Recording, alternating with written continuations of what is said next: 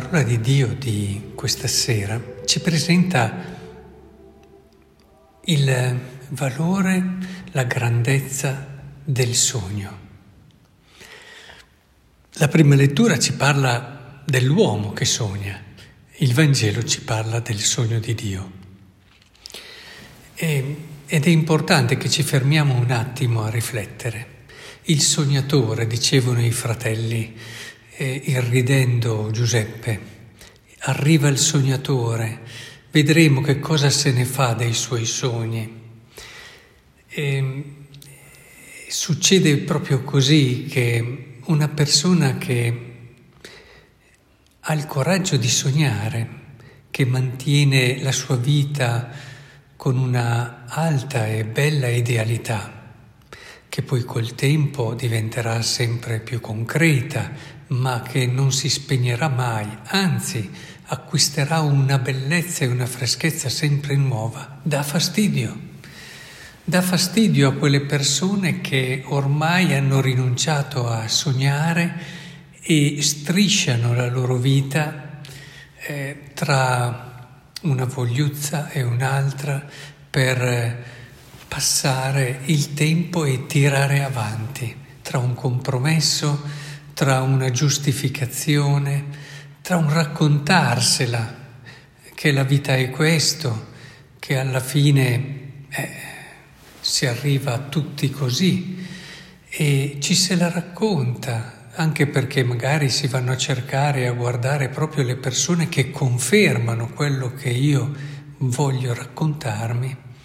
E allora si arriva a, a vivere una vita che non è bella, che non è piena anche se ci si convince che è questa la vita.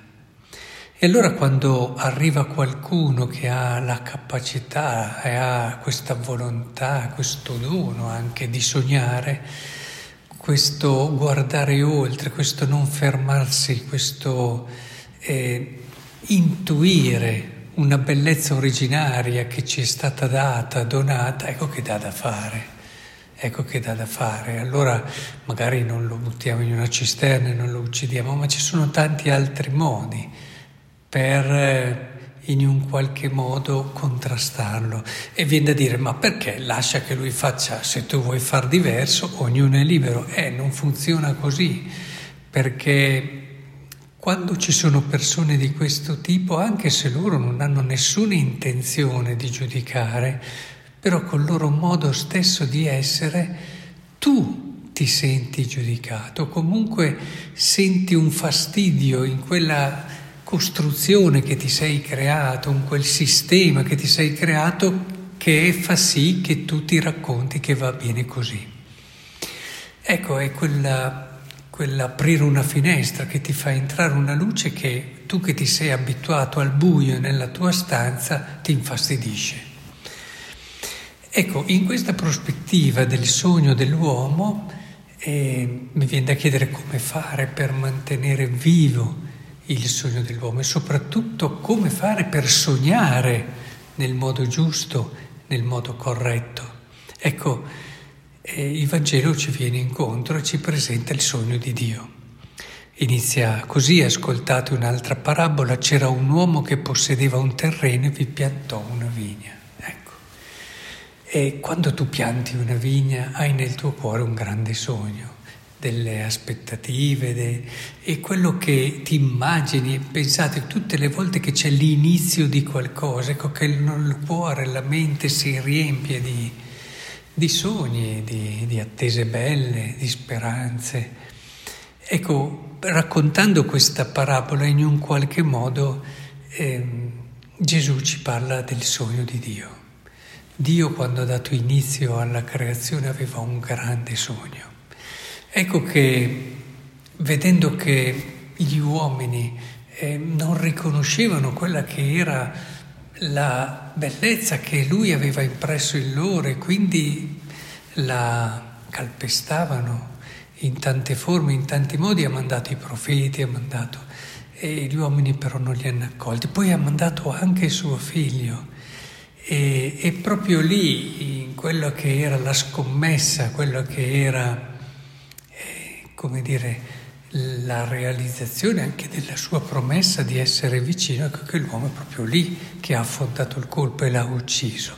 Però nel caso di Gesù, proprio la sua morte è diventata la possibilità per ognuno di noi di realizzare il sogno di Dio. Ecco, credo che sia importante che noi sappiamo vivere bene ogni Eucaristia questo mistero. In ogni messa noi viviamo quella morte che sembra una fine e diventa invece un'infinita possibilità. Quella morte di Cristo che si dà a noi per amore, quella morte di Cristo che l'uomo pensava potesse essere la fine del sogno di Dio e invece ne apre una nuova e rinnovata possibilità. Ecco, il Signore ci chiama a sognare, e a sognare per avvicinarsi al suo sogno, però, non a sognare cose che non hanno nessuna relazione con la terra, fantasticare, uscire dalla realtà. Ecco, c'è anche un sogno sbagliato che è una fuga dalla realtà e in un qualche modo proprio di chi più fragile eh, tende a costruirsi una realtà parallela o comunque a fuggire quelle che sono le difficoltà, anche la complessità del vivere, ma non in un modo costruttivo, positivo, che il sogno di Dio ci insegna a realizzare, perché non dimentichiamocelo, abbiamo seguito un crocifisso che ci ricorda che il sogno di Dio è tutt'altro che disincarnato e che fantastico e fuori dal mondo.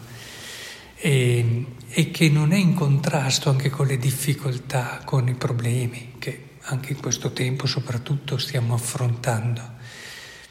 Ecco, cerchiamo di conoscere, di avvicinarci sempre di più a questo sogno di Dio attraverso la preghiera che ci permette poi, particolare l'Eucaristia, che ci permette la preghiera di di leggere poi anche tutto quello che ci accade in quello che è il suo significato, e, in quanto gravido di quel sogno di Dio e lo possiamo leggere se non preghiamo, accadono tante cose ma scivolano via, non ci rendiamo conto di quella parola eh, che c'è in quello che ci accade. Ecco che il Signore in questo ci aiuti, ci faccia crescere, ma ci dia soprattutto quell'intuizione che è frutto dello spirito di quella bellezza che lui ha nel cuore, che è il suo sogno per noi.